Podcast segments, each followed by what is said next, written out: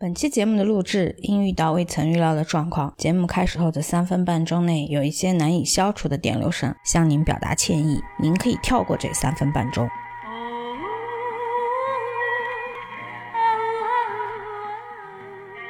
因为我们知道杨梅它的生长周期在浙江差不多就是需要八到十年，最快最快他们的技术可能就是在七年，它才能有第一批果子可以摘出来，成为合格的商品果。在云南的话，我们目前的技术还有云南最佳的天气能够把它缩短到五到六年的时间。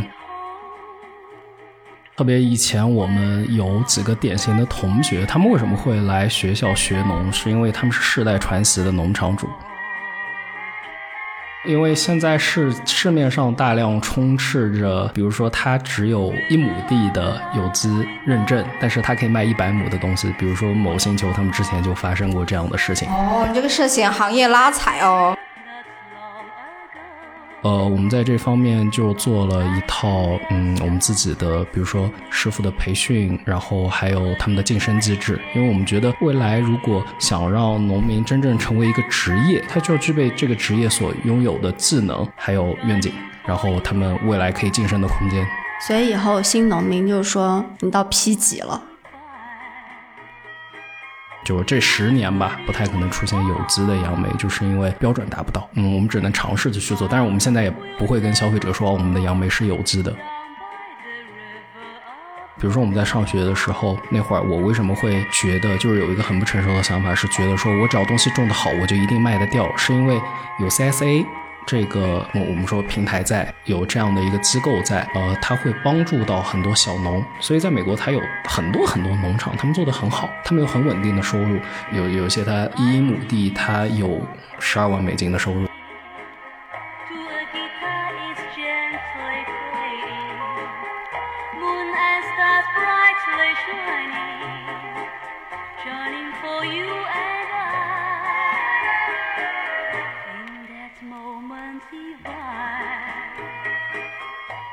是主播丽珍，已经入秋了，秋天是收获的季节。这一次迎来了一位与收获相关的嘉宾，科莫农业的田间地头代言人，他在抖音上的名字叫农民陈科莫，欢迎一下小陈。Hello，大家好，我是科莫。你看，直接就开始用英文的名字亮足自己的身份，就不愧是从国外学农学回来的。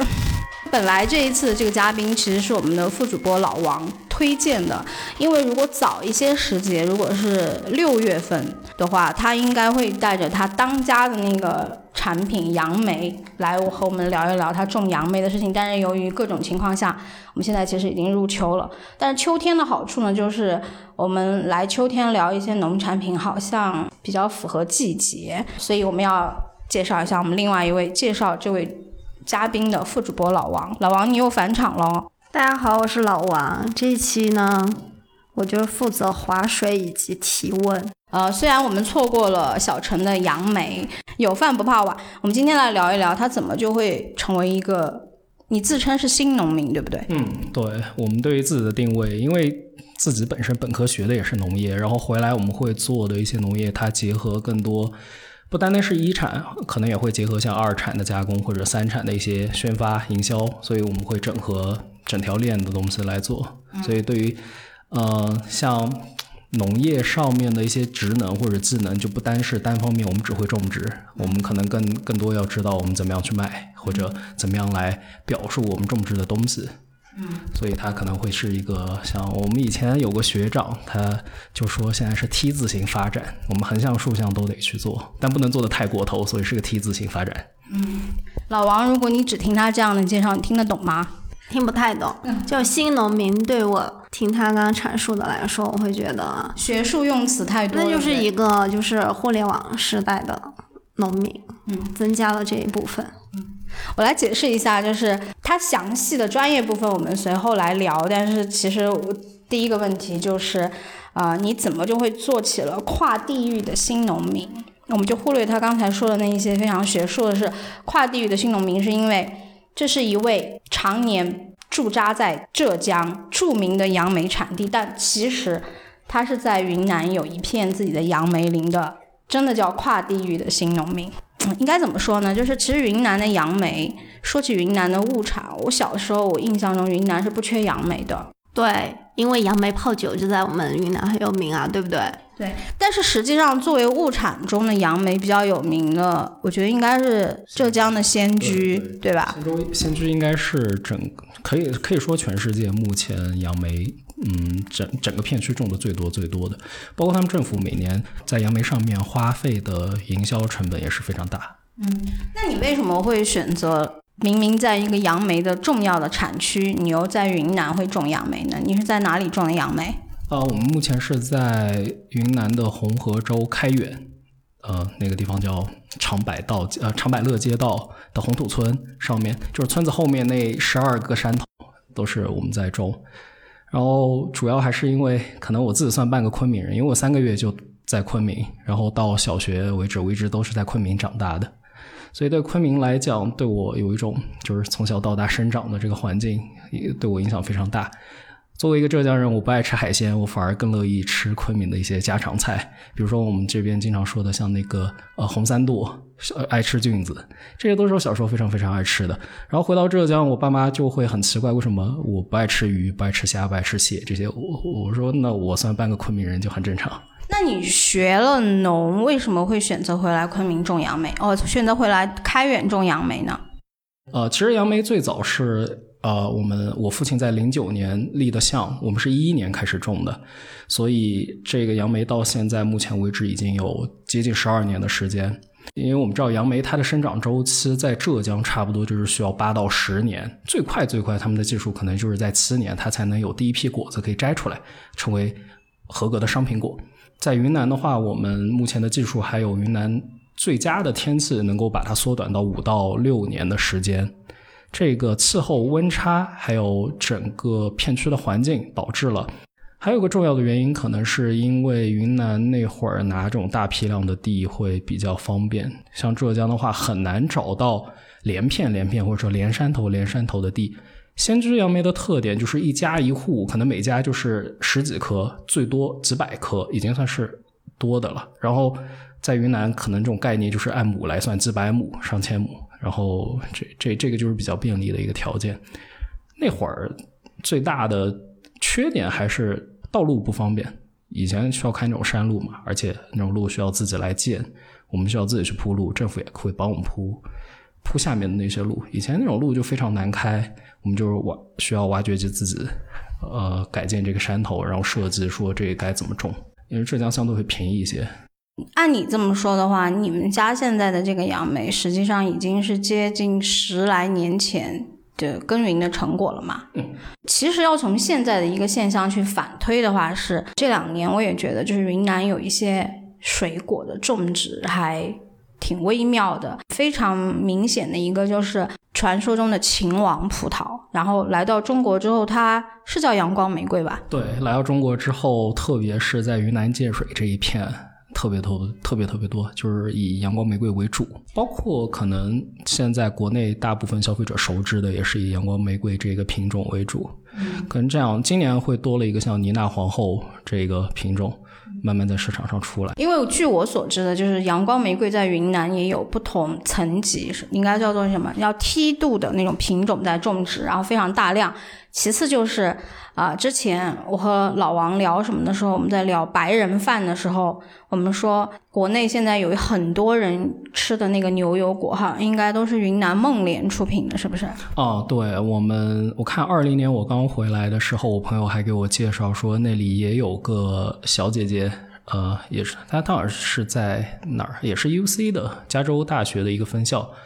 然后回来之后承包了大概万亩的，么就在孟连承包了万亩的牛油果基地，就在那个地方种植他们的牛油果。嗯，应该算是目前云南最大的。我们是说白人饭的时候，老王说啊，说这个牛油果你买过多少钱几颗的来着？十块五个，已经跌落神坛。我跟丽珍说，然后包括像杨记，现在在云南好像也是一个蛮重要的生产基地。啊，对，在曲靖那地那边有一些，就是以前的所谓的西洋食材，朝鲜蓟，就是叫的洋蓟嘛，也有大面积的种植。然后云南人用来吃的方法就是一律用来煮排骨汤。还有一个我们说漏了，是上次是论文大师跟我们说，他说其实云南还有一个东西是种植了之后反哺到全国的，其实就是著名的蓝莓。对。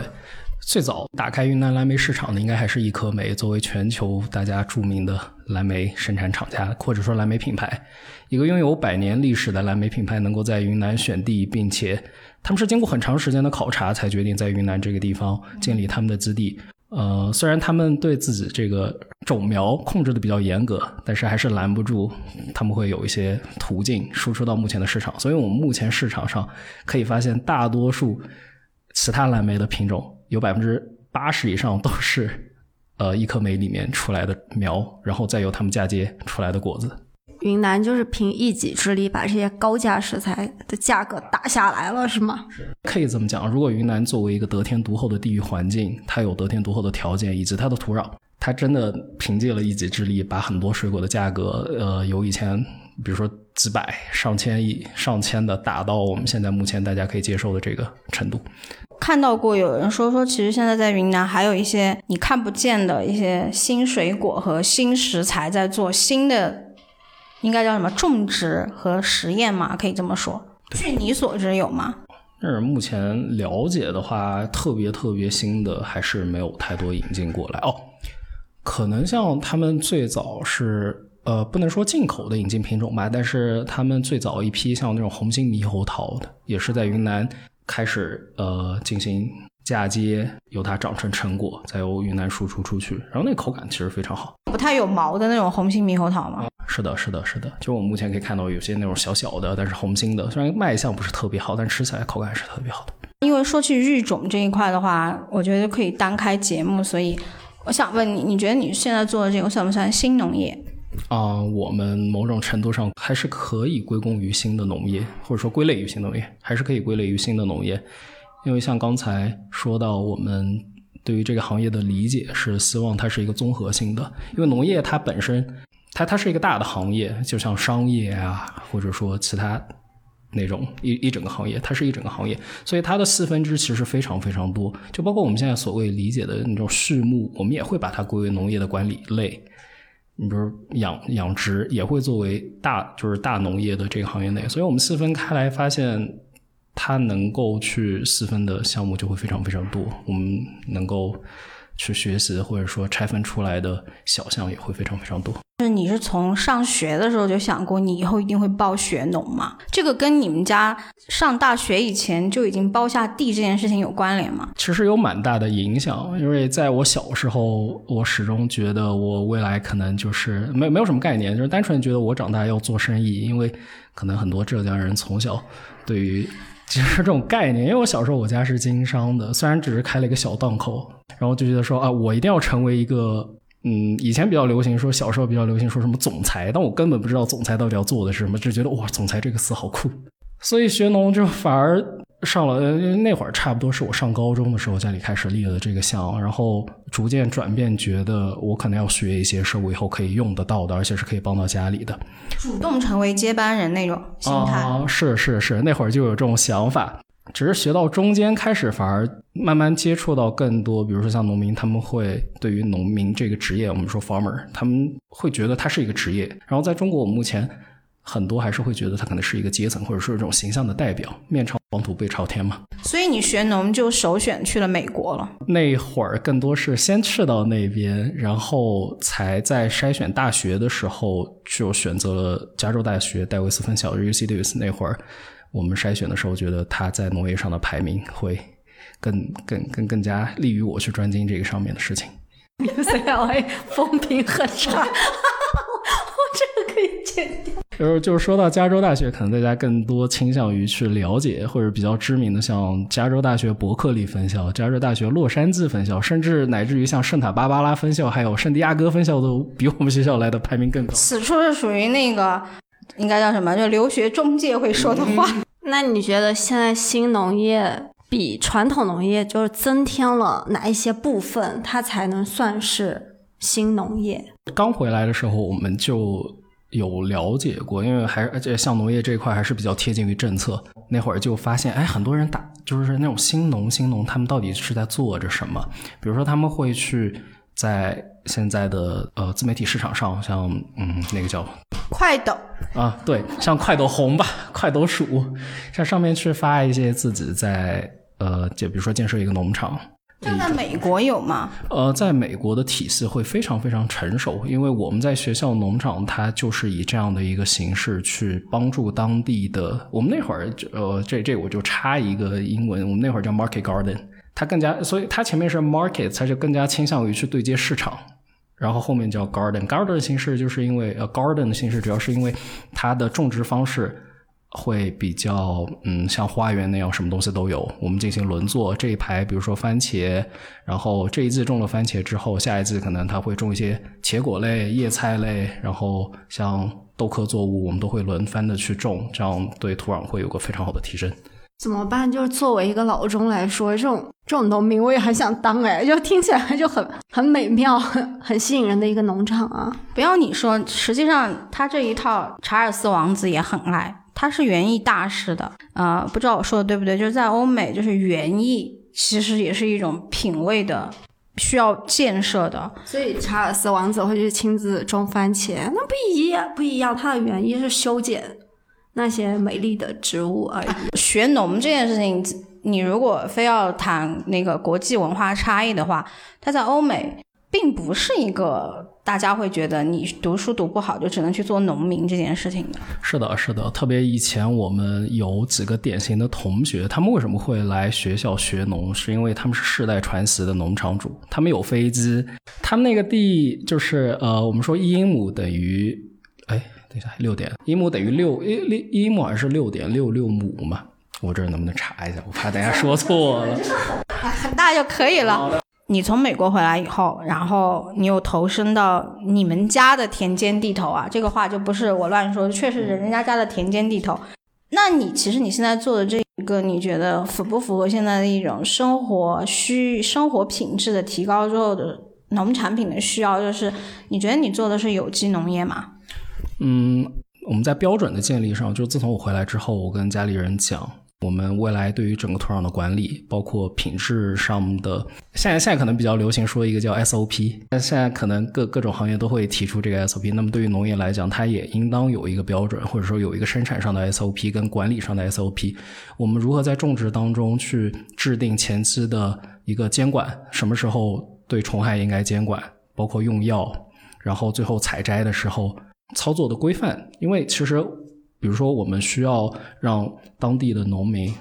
来帮助我们的时候，他们其实以前都是在自家各家各头去操作。那对于比如说采摘杨梅啊，或者种一些新的东西，他们是没有什么概念的。那这个时候就需要对他们进行一个简短的培训。呃，像可能一周刚开始的时候，会他们进行做做了一个培训之后，告诉他们这个采摘的流程是什么样，是怎么样的，以后该怎么样去就是做迭代。这也会相对应的去给他们告知到他们这一套从国外学回来的这一套放到我们这片土地上的实用性上来说，恰如其分的适用吗？如果是对于人上面的调度跟分配，我觉得呃，在中国市场还是非常能够适用的，只是相对于一些机械上或者说农具上还是不太适用，包括我们一直。呃，幻想呃，或者说遐想吧，未来可以去建立一套大数据上面的这种农业算法，能够更加精准的去预算到我们的产量，包括分配市场的分配。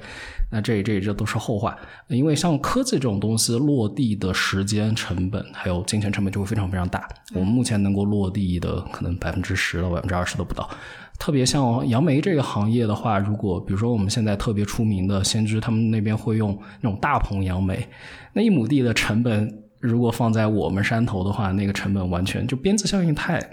不不怎么划算。如果你只从那个普通观察上不看你的数据的话，我觉得你还是有一点符合当下的一个需要。就是我觉得现在那个有机这个概念在国内还是蛮热的，特别是我们录制的今天，八月二十四日是日本开始排放核废水的日子。嗯，这个话题很危险。可是这是一个事实啊，就是大家开始关心我们餐餐桌上到底还能不能吃海鲜，以及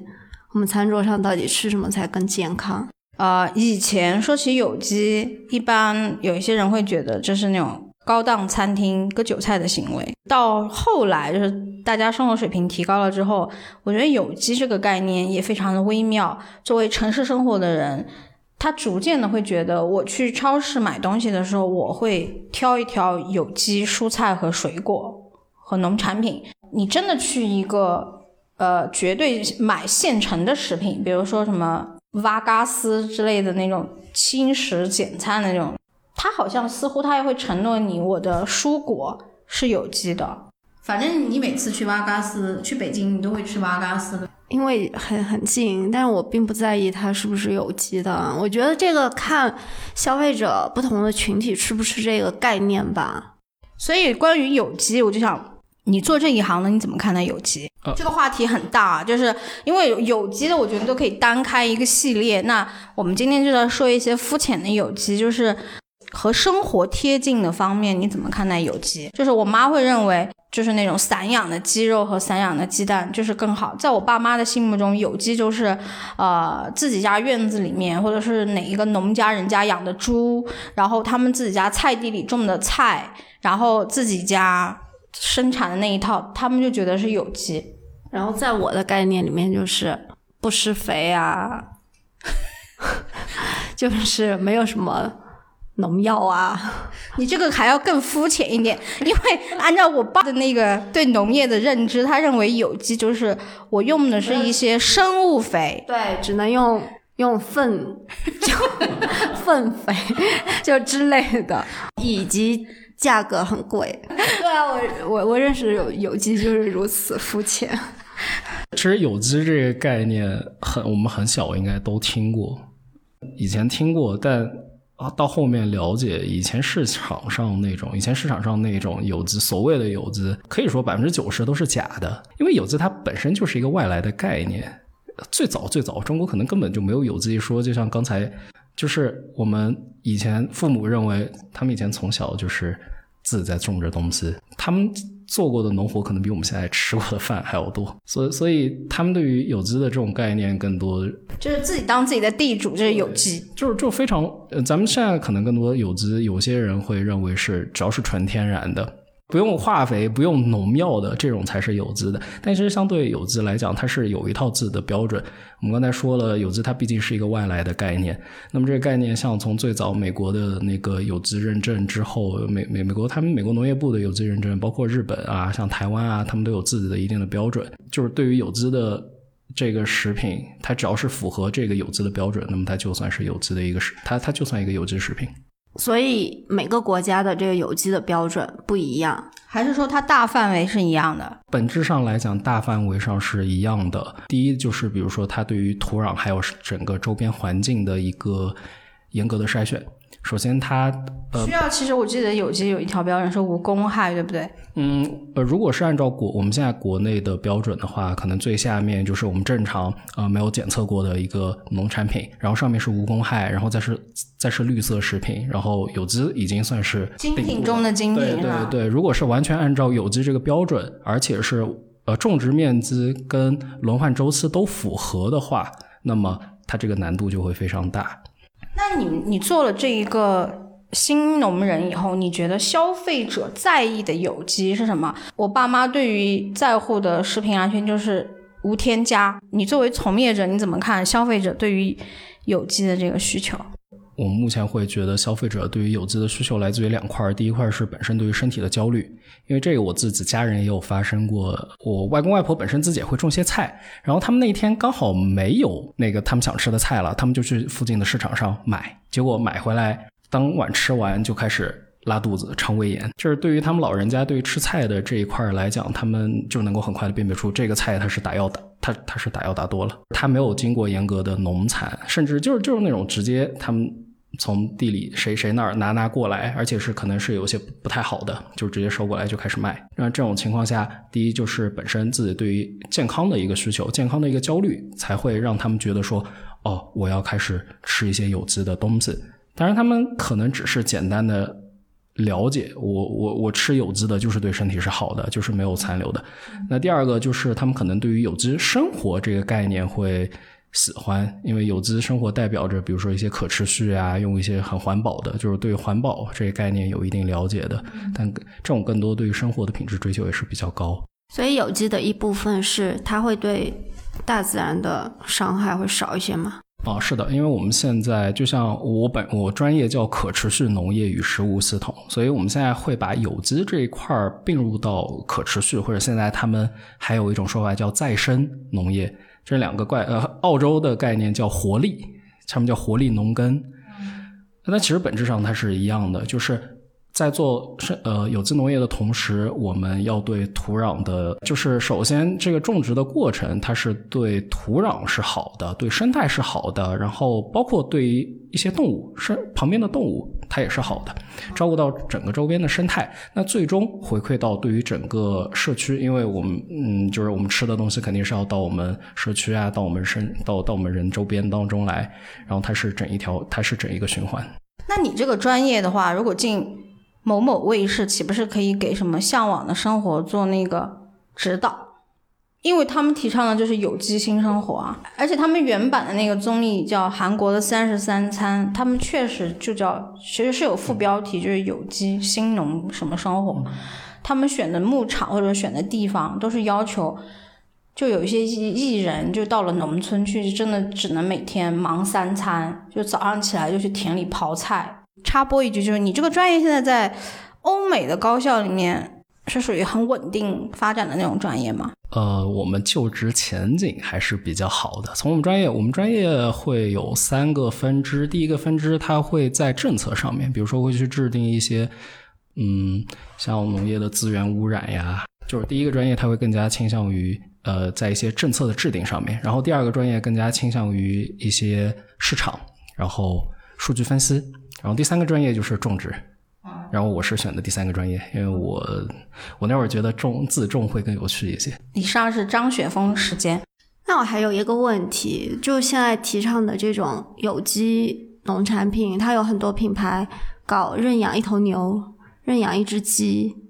认养一头羊、一棵树，嗯这种东西算吗？也不一定，如因为因为现在是市面上大量充斥着。比如说，它只有一亩地的有机认证，但是它可以卖一百亩的东西。比如说，某星球他们之前就发生过这样的事情。哦，你这个涉嫌行业拉踩哦。呃，没有，这是这这个作为行，就是如果是作为一个消费者，或者作为一个你说在我们面向市场的管理者来讲，它其其实嗯无可厚非。可以这么讲，但是作为一个行业从业者、一产的从业者，呃，或者我们会真正愿意去做好自己自自己的农作，把农场管理好这样的一个概念来说，他们的行为就会让大家觉得可能会有些心寒。但是你要想到的话，他们确实向更多的人在一些渠道上普及了有机这个概念，就是他们其实是培养了更多的潜在客户的。那你不觉得他们是在贩卖焦虑吗？但是你如果是嗯，你是回国做农业，你要面对生产端，又要面对销售端的话，你肯定就要面对面临这个大环境的事实啊。从某种程度上来说，他们在销销售的那一套上是有效的。对对对，所以如果只是从市场方面去说，或者说营销方面说，他们做的的确非常成功。呃，我们不得不承认的一件事情就是，他们让更多人了解到了有机。它的一个真实情况，不管他们做了什么，包括呃，他们就是他们的对立面，呃，一些打假他们的人来说，的确通过这样的我们说博弈吧，或者是让在这样的交流当中，让更多消费者了解真实的有机，了解一些他们曾经不知道的概念，也最重要的是了解了有机这个标准。那如果是沾上有机，是不是就代表着这个农产品的价格就会高？这个价格是由什么决定的？对，目前来说的确是这样，因为有机一直在人们心目当中，它就是一个高价的产品。这两年应该还会好一些，相对呃蔬有机蔬菜的价格基本上维持在一个几块到十几块的价格，这都还比较平均吧。它更多组成的原因是，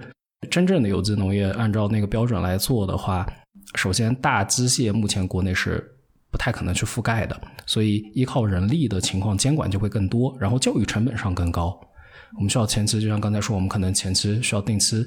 组织很多人，就像我们采摘周期，可能一个周期采摘杨梅需要五百个五百个村民一起，那么我们就要组织他们一起参与一些呃像这方面的劳作培训啊，对，统一调度是不是？统一调度上的培训，然后会。在组织他们定期。嗯，是不是因为杨梅这种水果，它不能像欧美有一些像包括橙子啊？我看那个欧美他们有一些那种采摘是靠机器摇树。对，如果杨梅你摇下来的，可能就只能去做杨梅吃。是按照目前杨梅这个单品来说的话，杨梅它本身损耗就非常严重，最大的损耗就是在于它的落果。这个也是我们带带攻克的一道难题，而全国杨梅市场都带攻克的一道难题，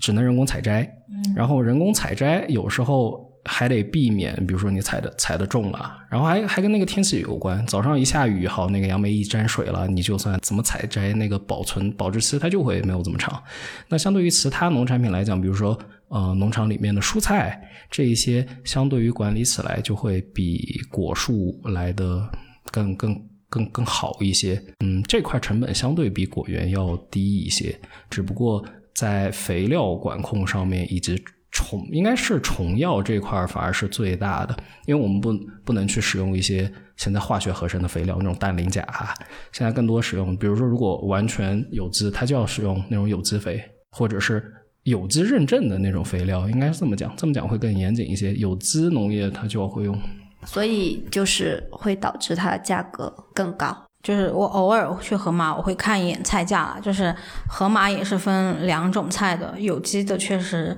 要贵很多。就是有机农业它成本最大是来自于它单位时间产出的产量没有我们传统农业产量来的高。比如说我们种菜，传统的菜我只要拿，我们可以用那种大型的撒播机、大型的收菜机，或者说。包括喷洒农药也好，施肥也好，我只要做一个统量就可以了。但是对于有机农业来讲，它前期的计算量就会相对精准一些，而它可能会精准到我这块土地今年它的一个土壤数据，然后我们做土壤数据的周期就会相对轻，就是相相对更频繁一些。我们目前应该算是一一季度去做一次。某种程度上，这个有机农业它也是一个科技的产物了，就是在你没有。办法统计数据精准种植之前，不能没有这个有机概念了。在很早之前的话，所以说很早之前的有机，我们认为百分之九十它都是一个噱头，它就是有一些厂商为了把自己产品卖得更好一些，他就说我这个东西是有机的，这这个是普遍存在的现象。那你做了这一行之后，你会不会觉得你想要踏踏实实的？做有机和市场上充斥着的，我有一个概念就拥有市场的这个之间的那个心理落差会非常的大呢。与学校在学校相比的话，的确会呃落差会非常大。在学校的时候，就那会儿满腔热血，觉得说啊，我要做最最最好的，我要做最真实的有机，所有东西我都按照最严格的要求去做。但是后面回来发现，有机的市场它其实始终还是一个相对小众的市场，它这个市场不是符合我们所有大众都需求的，所以在这一方面，我们并不会就说我们对于这块的，就是大家只能吃有机菜，或者说你不吃有机菜你就不好，你的生活就不好，其实也没有这样的说法。但是现在的那个呃，如果你说某一些那个平台上。的那种话术也好，还有宣传来说的话，我觉得他们确实是在说一件事情，就是你就是应该吃有机的、健康的、无公害的，不好，其他对身体都不健康。因为我们刚才也说过，就是我们作为一个行业从业者来讲的话，目前我们受到的监管，特别在江浙沪地区非常严格。除了我们自己送检之外，他们还定期做抽检。而且不是那种单一的抽检，他们会多批次的去抽检。这种抽检的情况下，他会给你一个证，然后这这个证甚至连绿色绿色食品都达不到。在这种情况下，嗯，我们作为普通消费者来讲，呃，像无公害这种产品已经是非常非常健康的了。上到有机，更多就是大家对于自己生活更深一层次的追求，大家根据自己的实际情况去。购买就可以了。那实际上，有机现在还是属于一些有特定的消费能力的人可以完全消费的吗？主要可以这么说。所以我们未来更希望的是按照有机这个标准啊，逐步逐步的去把这个对，去把这个标准给它下，就把标准给它提高，但是把价格给它下沉，这个才是我们觉得我们学农业真正意义上能够带给市场，包括带给农民一些。能能能够让我们学有所学有所用吧。那你们这种新农业，或者说是你做的这种新农民，中国现在的一些农民可以像你们做成这样吗？我们提起农民为什么苦，就是你面朝黄土背朝天，然后一年可能收了几亩，最后卖了那么一点点钱。你现在做的这个新农业，其实就有一点服务有品位、有消费能力的人，有更多的农民可以像你们这样吗？其实目前大部分呃传统有农作经验的人来说，他们对于这个概念可能也不太好接受，来自于两方面。第一，他们以前种植的经验告诉他们就得用什么药，或者说你就有虫你就得打虫药。因为因为你如果不打虫药，你这个东西就会坏掉，坏掉你就卖不掉，卖不掉你就是亏钱。那你种地种什么呢？他们就可能不会特别去在意，他们应该说他们非常在意的是今年的收成，就每一每一个单年的收成，或者说每一单季的收成，他不会觉得说我今年养的可能在三年之后就会变得更好。呃，我们在这方面就做了一套，嗯，我们自己的，比如说师傅的培训。然后还有他们的晋升机制，因为我们觉得未来如果想让农民真正成为一个职业，他就要具备职业的话，他就要具备这个职业所拥有的技能，还有愿景，然后他们未来可以晋升的空间。所以以后新农民就是说，你到 P 级了，我要 P 七了，我是 P 七农民，有可能吗？对，呃，按照我们现在的设想，当然现在可能还是一个设想，我们更希望就是从一些呃传统他们有经验的，当然也有也有一部分现在在校的农学生，他们之前有很多嗯那些比较年轻的弟弟妹妹，他们在学农，他也会来问我说，哎，学长到底学这个专业以后有什么用？我说带货，那带货它其实是一种很好的方式啊，它能够帮助到。直接帮助到一些，嗯，他们销不出去，因为我们知道农产品它的时效性就在那边，然后我们也会思考说，像助农助农，它到底的意义在哪？助农是我们就是去给他们一笔钱，或者说帮他们在这个时间段把这个东西卖掉吗？那这样对于他们未来怎么办？因为你比如说你可以帮他一年，你还帮他两年，那么对于他们来讲，那这个价格是否是他们真的想要的？因为我们之前也有听过有一些助农的频道啊。这比如说是问农民收来五毛一斤，然后在媒体上面说啊，我们这个东西是助农的，我是他收来五毛一斤，但他比如说卖卖个卖个八块钱，那中间利润其实都是他们自己赚走了，这也会被有些人诟病。所以在这种情况下，我们也在不断持续的思考，我们学的农业最终能够如何切切实实的帮助到农民，不单是帮助，因为我们以前也听说过一句话嘛，就是授授人以鱼，不如授授人以渔。呃，我们可能在一些技术上面去普及的时候，或者说在做一些助农行动啊，做一些对接的时候，能够筛选出一部分他们愿意去接受新知识的，愿意了解新方式的，可以把他们嗯加就加入到我们的团队，我们跟他们一起商量如何在提升他们自己呃的同时，能够把这个市场做得更好，或者说把他们产品能够面向更好的市场，更直接的一个市场。就是培养一一系列，呃，更能够持续、长远的做这一个职业的新农民了。嗯，是的。那如果我们想说，未来大家听到“农民”这两个字。不再是一种鄙视或者瞧不起的状态，这这个我也经常听。比如说现在像他们说唱圈会有一个词叫“农民”嘛，就是比如说说这个人很土，就会说他是农民，不可思议。然后他们搞中专音乐的就不土了吗？现现现在就是会有一部分人，他们拉出这样的鄙视链来。我我可我自认为是鄙视链，他们就是说那种中呃，他他会把中专音乐跟农民结合在一起，就说这个人他如果不是那种非常专业的 rapper，或者说他他那种填词非常的。嗯，不被他们所接受，他就会，他会，他就会说这个是农民说唱，说什么农民。所以那那个龙是耳朵龙的龙吗？啊，是那个龙飞翔飞翔的那个龙，龙鸣，呃，龙的鸣叫嘛，龙鸣嘛。但其实，哦哦，哦，好危险的发言啊！你们这个简直是。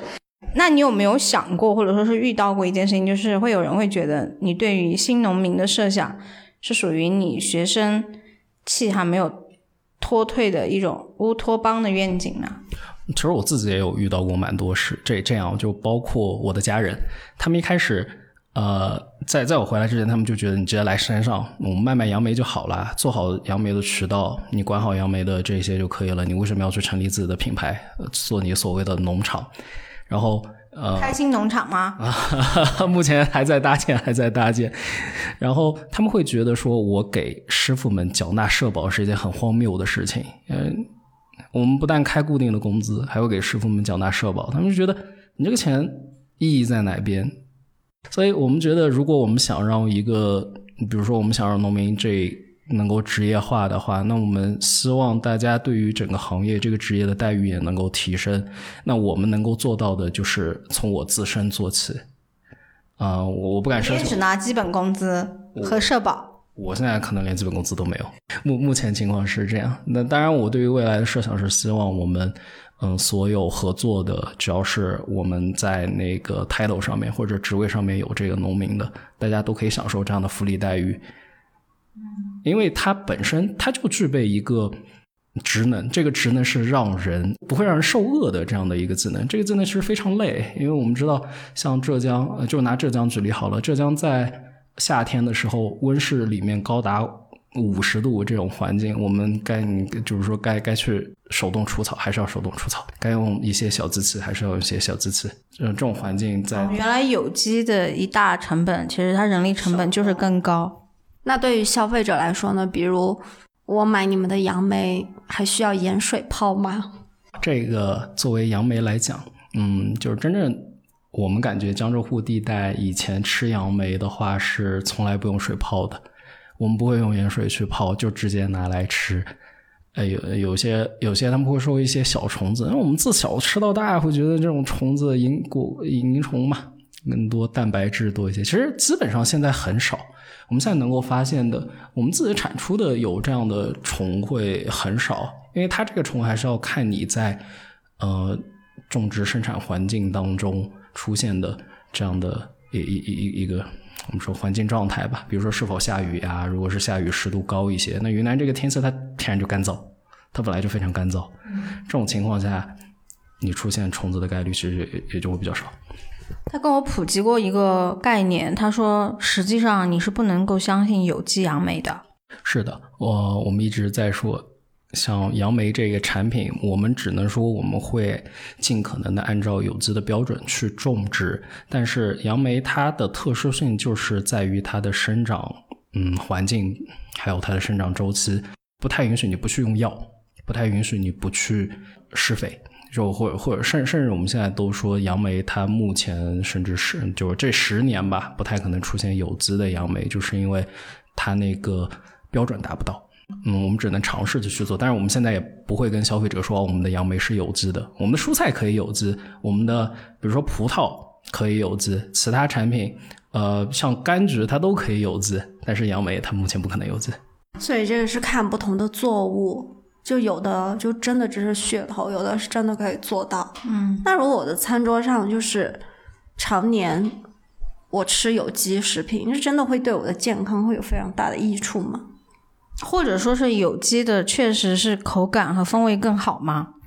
有机在某一种程度上，它并不会直接提升这个口感。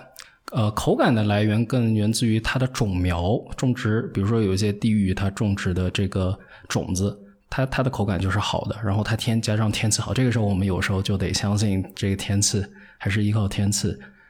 呃，然后再跟葡萄酒的年份是不是也有点像？嗯，对，因为农农农产品大，呃，像果果树很多，它是都分大小年的。然后蔬菜其实大多数我们普通消费者对于蔬菜的口感不是特别特别分辨得出来。比如说我今天吃的上海青，明天吃的，嗯，比如说白菜或者说娃娃菜，我们在口感上能够特别去分辨说这个就超级超级好吃，这个就超级超级不好吃嘛？其实也很难去分辨。好分辨的。为什么呢？就是有一条是绝对实用的，就是什么样的蔬菜好吃，应季蔬菜就好吃。就比如说，你不要在夏天吃蒜苗，然后也不要在夏天吃菠菜，就是你可以吃，但是你对它要求不要太高，因为有一些蔬菜就是要冬天才好吃。这个我觉得最直接的方式就是吃时令的蔬菜和水果，这个就绝对是可以保证风味的。那健康方面呢？刚才我们不是也提到了一个像现在的监管啊，包括对于用药用嗯肥，他们监管力度其实已经是很强了。在这种情况下，大多数我们不用去特别在意，呃，只要我只要我们是正规渠道买到的菜，我们都不用特别去在意会说吃坏肚子呀或者怎么样，呃。这一点我重点就是举个例子吧，比如说可能会得罪某些人，比如说像我们现在说的富什么富什么富什么元素富什么元素这种东西，嗯，它它不太真实，人体能够吸收的微量元素也就那么一些。你说我今天吃的这个负叉叉负叉叉，你真的能够让我身体吸收这么多吗？其实不太可能。只要是正规渠道我们买到的，它的口感上不会存在着太大差异。呃，可能地域上有一些蔬菜啊，它会存在太大差异。让我们更多在意的就是它它是否是用好的种子，是否是在好的监管条件下、好的管理方式下长的这个。那你觉得现在中国的农民非常缺的是什么呢？嗯，我们自己在做这两年下来发现，嗯，其实中国不缺好的农产品。就是为什么我们现在出现大量，比如说助农啊，我们中国好的农产品真的不少，会种地的也真的不少，但是他们缺少着一个好的渠道，他们缺少了一个能够精准对接他们的市场，或者说相信他们的人。因为现在大家消费者，比如说有些他可能会去相信我几百项的检测，他会去相信这个，嗯，我们现在说直播间，或者说这个品牌给他带来的，呃，一个整体的一个形象。大家对于他们真正意义上对于他们的种植者或者去生产他们的人，好像没有什么特别大的概念。有一个词不太好，但确实是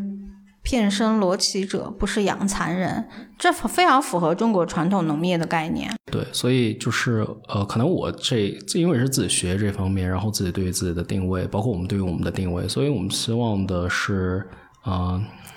能够，他最缺的就是他们缺一个能够直接帮他们对接到他们精准渠道上的，或者说他们种的东西能够真的真正意义上卖出去的。还还有就是他们在种之前能够知道我种的这个东西到底能不能被卖掉。你的这一套是在你美在在国外学农的时候就学到的一体的那一套吗？嗯，因为我们在比如说我们在上学的时候那会儿，我为什么会？觉得就是有一个很不成熟的想法，是觉得说我只要东西种的好，我就一定卖得掉，是因为有 CSA 这个我我们说平台在，有这样的一个机构在，呃，它会帮助到很多小农，所以在美国它有很多很多农场，他们做的很好，他们有很稳定的收入，甚至呃，我们可以去看，就是有有些他他会他一一亩地他有十二万美金的收入。这这已经是非常夸张的一个收入了。那但是在我们目前国内小农的情况下，就是我们各家各户在自己的一亩三分地上，如果靠他们自己，他们其实很难做到这样的一个收入。你单单比如说提像像我们传统数据来讲，一亩水稻、一亩小麦，你可能收成一年也就就就是加上可能加上补贴，也就是个小几百块钱。这这就导致了。越来越没有人愿意去做农业，嗯，那那我们就会想，那未来我们之前也做过一，就是我们写过一篇文章，叫做“谁来扛起下一把锄头”。那我 们到底谁来扛？没有人愿意扛。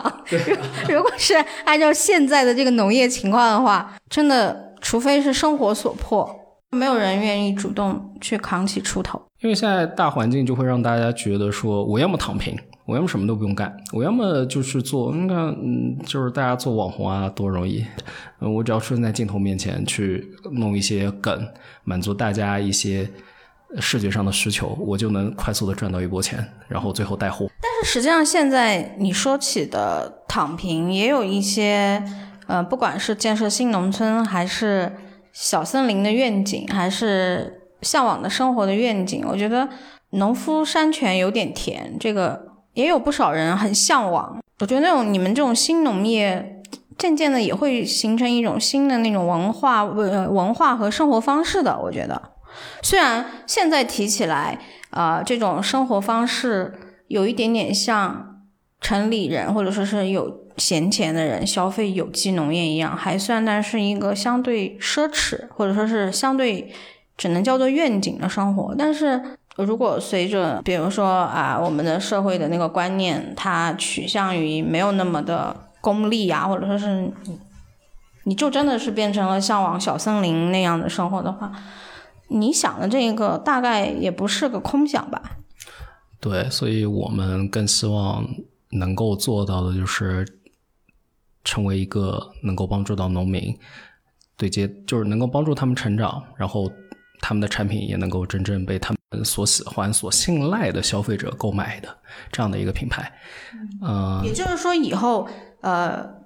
你们找到的农人，比如说相当于有点像那个溯源，他有自己的那个呃认证，然后他作为消费者在买菜，或者是他觉得我就要买他种的豆角，我就要买他种的是那个什么番茄这样的情况下，你你希望的大概是这个样子吗？是的，是的，因为这一套的话，其实在比如说我们在国外，他们做的会相对成熟一些。嗯，每个人的他他专精的也就一部分。比如说我们现在田里两位何师傅，一位擅长他就是种番茄，他番茄种的非常好吃，就是那种大番茄，小不是小番茄，大的番茄他种的很好吃，因为他他以前种这方面经历就非常强。另外一位师傅他种我们说的丝瓜，呃茄子，他对这一块儿他也很擅长，那我们就就就把他们的优势体现出来。我只要让我们的客户觉得哦，两位师傅种的这个就非常好吃，这个很好吃就够了。那其他的就根据个人喜好，因为像像口感这种还是更加主观一些。那不就是日本的那个概念，一生悬命的丝瓜大师和番茄大师吗？对啊，所以日本在这块儿其实会做的，我们说各种像日本经常会有什么什么寿司之神啊，什么什么之神的。杨梅之神。好，那我带着一两个问题来问一下专业的人士，就是第一，很多人不吃圣女果，你知道吗？有一些人非常嫌弃圣女果，会觉得它是第一转基因，第二一定是用了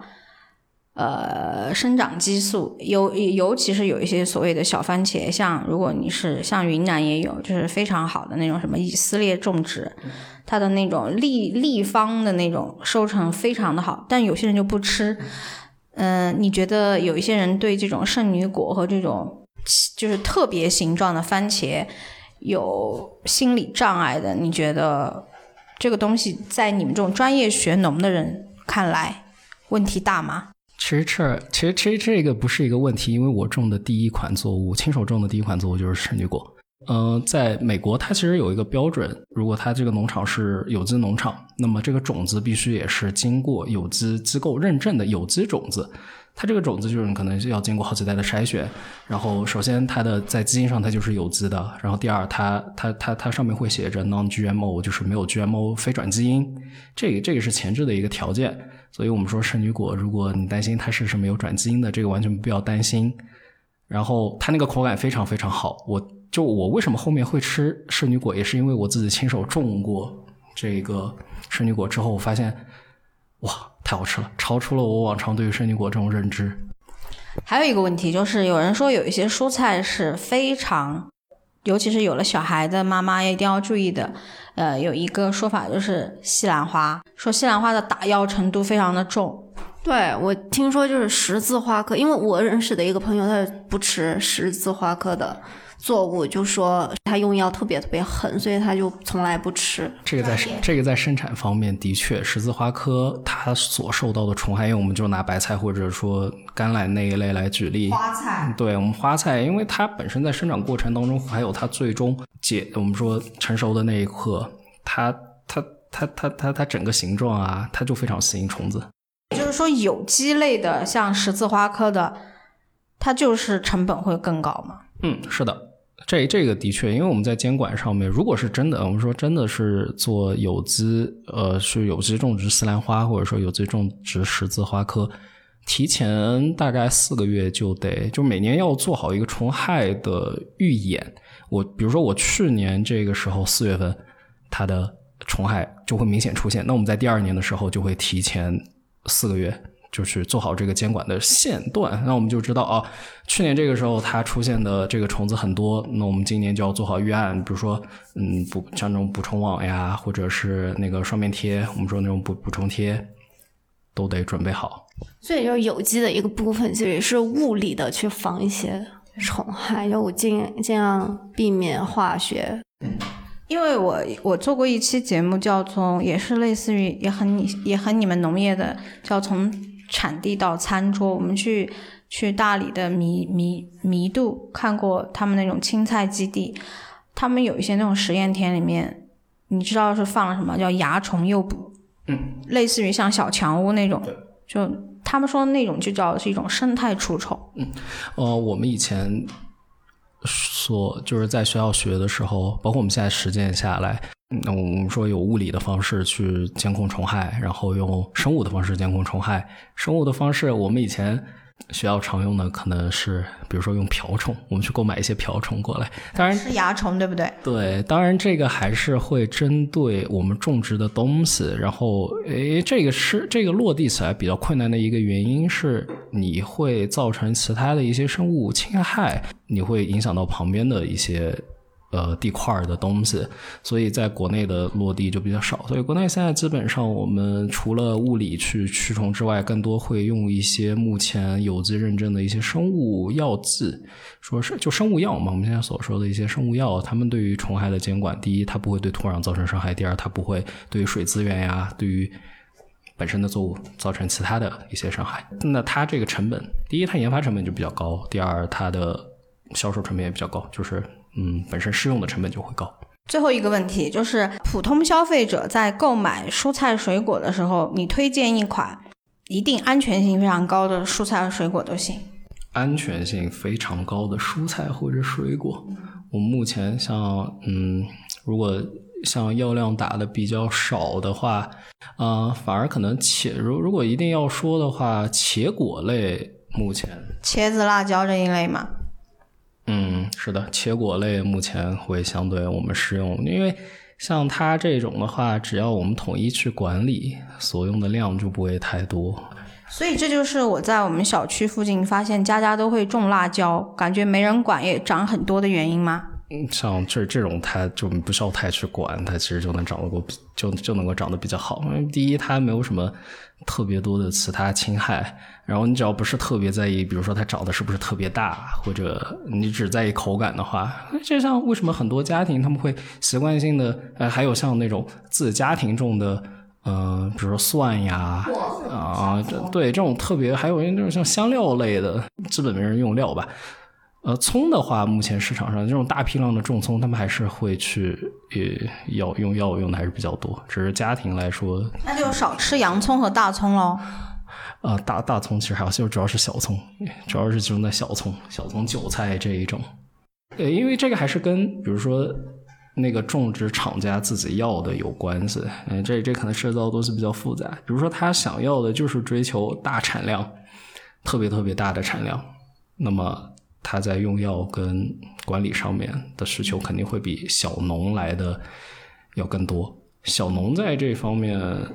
就会相对好一些，因为小农他市场他他种植东西就这么多，他需要管理的也就这么多。我发现了，就是现在大家也很爱做在农业上面搞那种小而精、小而美的东西。因为我就看过一家，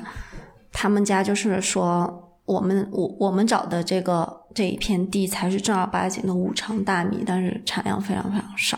它卖价格很高，每年都是供不应求。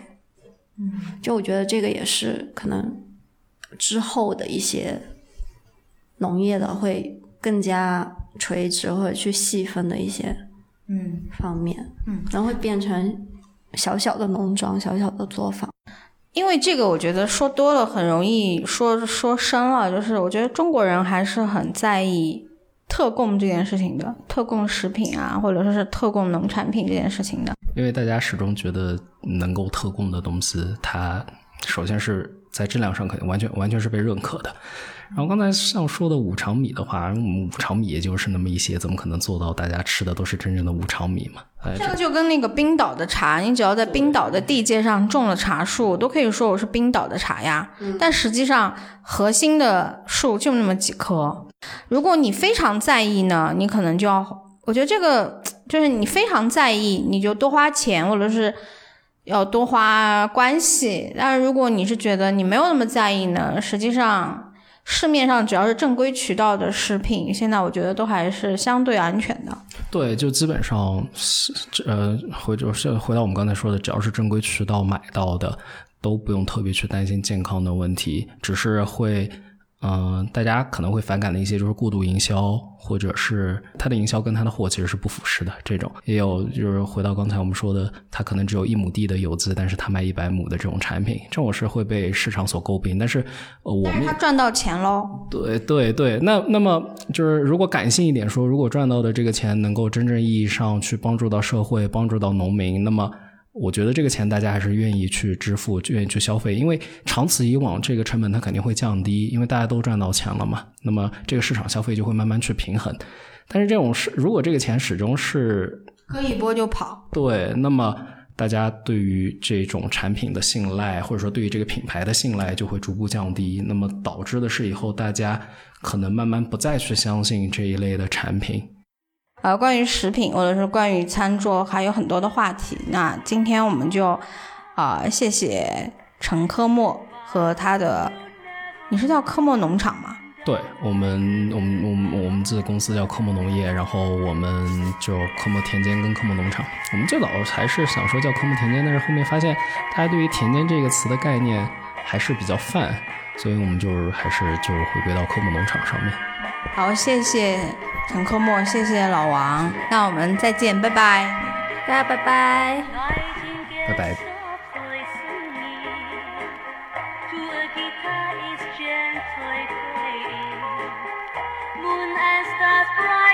shining,